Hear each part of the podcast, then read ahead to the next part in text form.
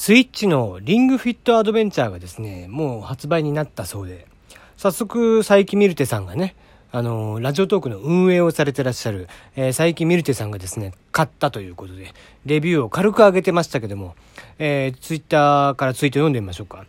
えー、スイッチのリングフィットアドベンチャー届いたので早速やってみたのですが、ゲーム舐めてたと。選択肢選ぶ時ですらフィットネスさせてくる。30分くらいやってすでに汗がやばいし、筋肉痛の予感もかなりしているということで、えー、どうやらね、えー、かなりスパルタ仕様になってるみたいですね。いやー、やっぱりね、こう、楽器になるっていうのは、それだけ大変だと。いうのがよくわかるっていうことだね。うん。あれは3ヶ月、4ヶ月やったら楽器になれますんでね。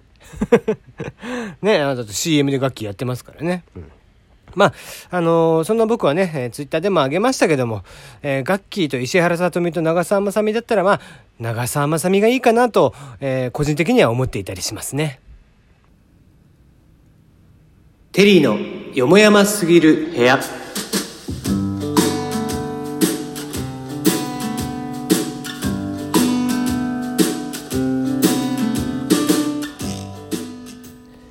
改めましてこんばんはテリーの山々すぎる部屋テリーでございますいかがお過ごしでしょうか？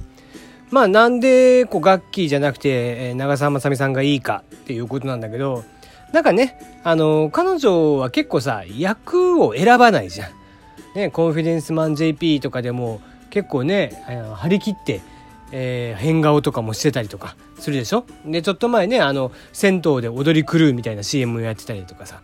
ああいうのね、石原さとみさんとかやんないじゃん。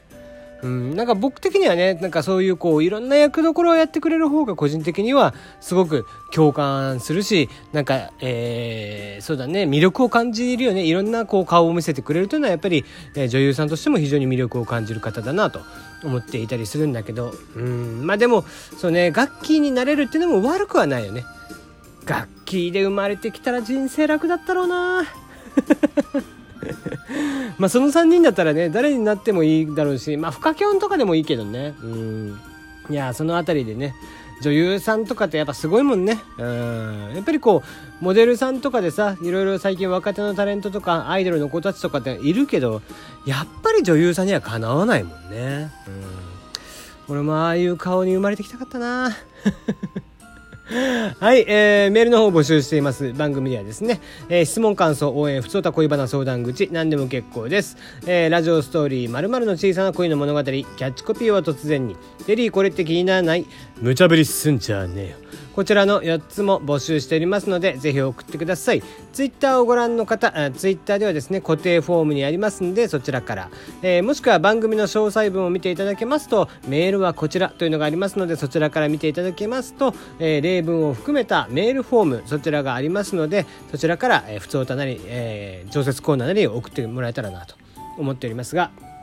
そんな中で、えー、今日は1個コーナー向けにですね、えー、メールをいただいてます。えー、ラジオネーム愛嬌。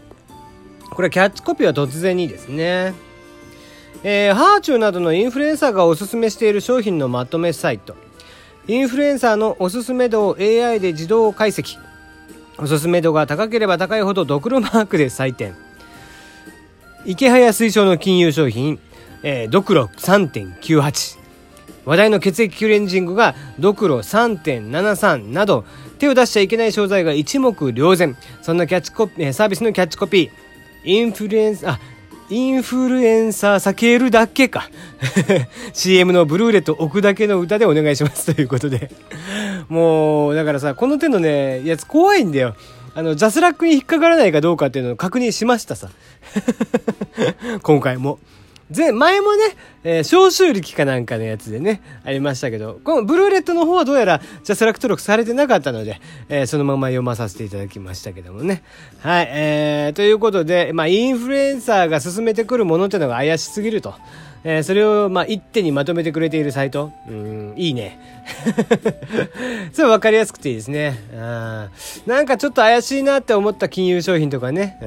ん。なんか詐欺まがいなんじゃないって思った時にはそれ見てもらうと、大体ね、どっかのインフルエンサーが、えー、ツイッターとかインスタグラムに上げているというね。それによって危険度を、えー、増してくれるという、ね、示してくれるっていうのは非常に、非常に分かりやすい気がしますけどね。うん、誰かそういうサイト、愛嬌さんがやったらいいんじゃないかな。せっかくなんでね。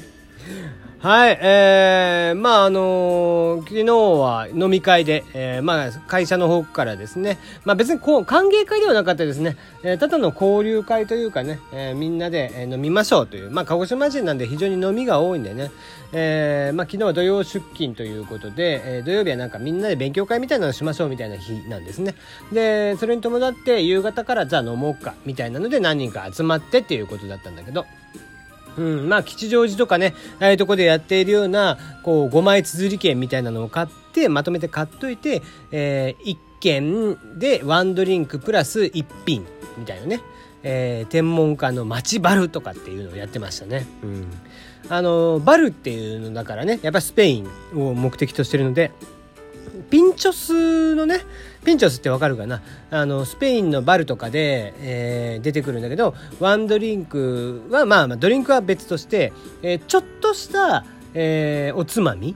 ほんとこう、えー、爪楊枝みたいなピンにこう刺さったおつまみみたいなのを、えー、提供してくれる。例えば生ハムにチーズとか、うん、なんかお肉であったりだとかっていうのをね、えー、海鮮類であったりとかっていうのをやってくれるみたいなのをピンチョスっていうんだけど。で本当は、えー、町バルっていうぐらいだからピンチョスじゃなきゃいけないんだけど1軒目に入ったお店が中華料理屋さんでさ。早速出てくるのが中なんだ、えー、麻婆豆腐とか。ね手羽のなんか、えー、煮込んだやつとかですね。結構がっつりしたのが出てきて。まあまあそれでねワンドリンクついて、まあ、1万円あたりの値段が720円ぐらいっていうことだからまあまあ安いは安いんだけどまあいいかな。もうそんなにお腹いっぱいになっちゃってたからもう俺はねねそのもうバルに行く前に皆さんと合流する前にですね、えー、鹿児島で20年ぶりぐらいに、えー、食べたかったずっと食べたかったですね。鹿児島の新子団子っていうのがあるのね。これはあの通常あの白玉粉で東京とかはお団子作るでしょ？他の地域は。そうじゃなくて新子団子っていう鹿児島のメーカーは、えー、小麦粉と米粉で、えー、混ぜて作るの。だから結構ねザラッとした食感。あの主食に近いんだろうね。ご飯物に近い感覚。で、えー、甘辛い醤油をつけて、えー、っていう感じ。まあ甘辛くもないか。普通の醤油だな。鹿児島の醤油だから結構甘めだからさ。甘甘辛く多分感じるんだけど俺らからすると普通の醤油をつけて食べるという、えー、新子団子というのがありましてそれがねまた安くていまだに1本70円。で海苔巻きで80円。海苔10円って高えよと思いながら。で、えー、昔はねそれを1本60円え通常の新子団子が1本60円海苔巻きが70円とかで食べて僕はこう高校時代とかその天文館というね繁華街に遊びに行った時には500円玉握りしめてお昼ご飯はそれで海苔巻きを7本買って。七四十九でちょうど500円で10円お釣りが来るっていうのにしておいて、えー、それをみんなはお弁当とか食べてたりランチ食べたりとかするんだけど俺だけはお団子ひたすら食ってるみたいな。飽きずに7本もね。ね。えー、それでもお腹いっぱいにならないでまだ食べたいなとか思ってたけど昨日は2本食べてお腹いっぱいだったな。もうやっぱりお腹が胃がちっちゃくなってるんだろうね。うん。胃がちっちゃくなってて1日1食とか2食とかで十分にもかかわらずお腹いなんだろうもう全然太っちゃうよね。うん不思議。これは本当新陳代謝が悪くなったなという感じがしますね。はい。あそうそう。そんなね天文館。まあこれツイッターにもあげたんだけど天文館にねクレープの自動販売機があるんですよ。割と端の方なんだけど。でそれをねずっと写真撮りたくて、えー、昨日行きまして写真を撮っておきましたんでまあぜひねツイッターをまだ見てないよっていう方は今日のね、えー、まあサムネイルにしておきますんでそちらをご覧いただければなと思いますよ。なんかマスカルポーネチーズとかねチョコバナナとか、えいちごとかなんかそういうねほんと甘いもの。で1個200円で瓶に入っててその瓶は回収されるんだけどね。あの回収のあのケースがあってここに入れてくださいっつってあるんだけど毎朝それをね200個とか300個とか作ってで県内4つあるんだろうけど4つあるらしいんだけどその自動販売機に配っててってするんだって。ねえ結構ね、えー、鹿児島人ってやっぱ甘いものが好きなんですよ割と。結構やっぱ濃い味が好きなんだよね。鹿児島の人間っていうのは。だからあの白熊なんかもね、えー、鹿児島がし、ねえー、出身って言ったらおかしいな。産地だったりとか産地でもね 発祥の地か。だったりとかもしますしね、うん、割と甘いものが結構、えー、メーカーとしてカルカンとかねカスタドンとかいろいろあったりとかしますんで。えー、そのクレープもね結構人気なようで。1個200円で手頃なあのコンビニで売ってるようなちっちゃい、えー、サイズのさクレープあるじゃん。ああいうのがね出てくるんですよ。うん。まあ、昨日はねあの新興団子の方が食べたかったんでどっちかというと。昨日は食べませんでしたが次手モーガンに行く時にはまあぜひそれをねぜひあの食べたいなと思っているんだけどまあ一人で食うのは忍びないけどね。おっさんが一人でクレープ食ってるって結構忍びねえからねそれ。はい。まあそんな感じで昨日は飲み会でしたということのご報告でした、えー、まあまあまたね明日もありますんでぜひ、えー、明日もいつも通りの時間に、えー、いつも通りの時間というかまあ多分昨日明日はちょっと遅めかな、うん、10時11時ぐらいになるかもしれませんけどもね、うん。えー、いつも通りの感覚でまたお聞きいただければなと思っておりますよ。今日はここまでです。おいよいよラグビーが始まりますね、えー、ラグビーが終わってから聞いた方がいいんじゃないかな。じゃあじゃあまた明日。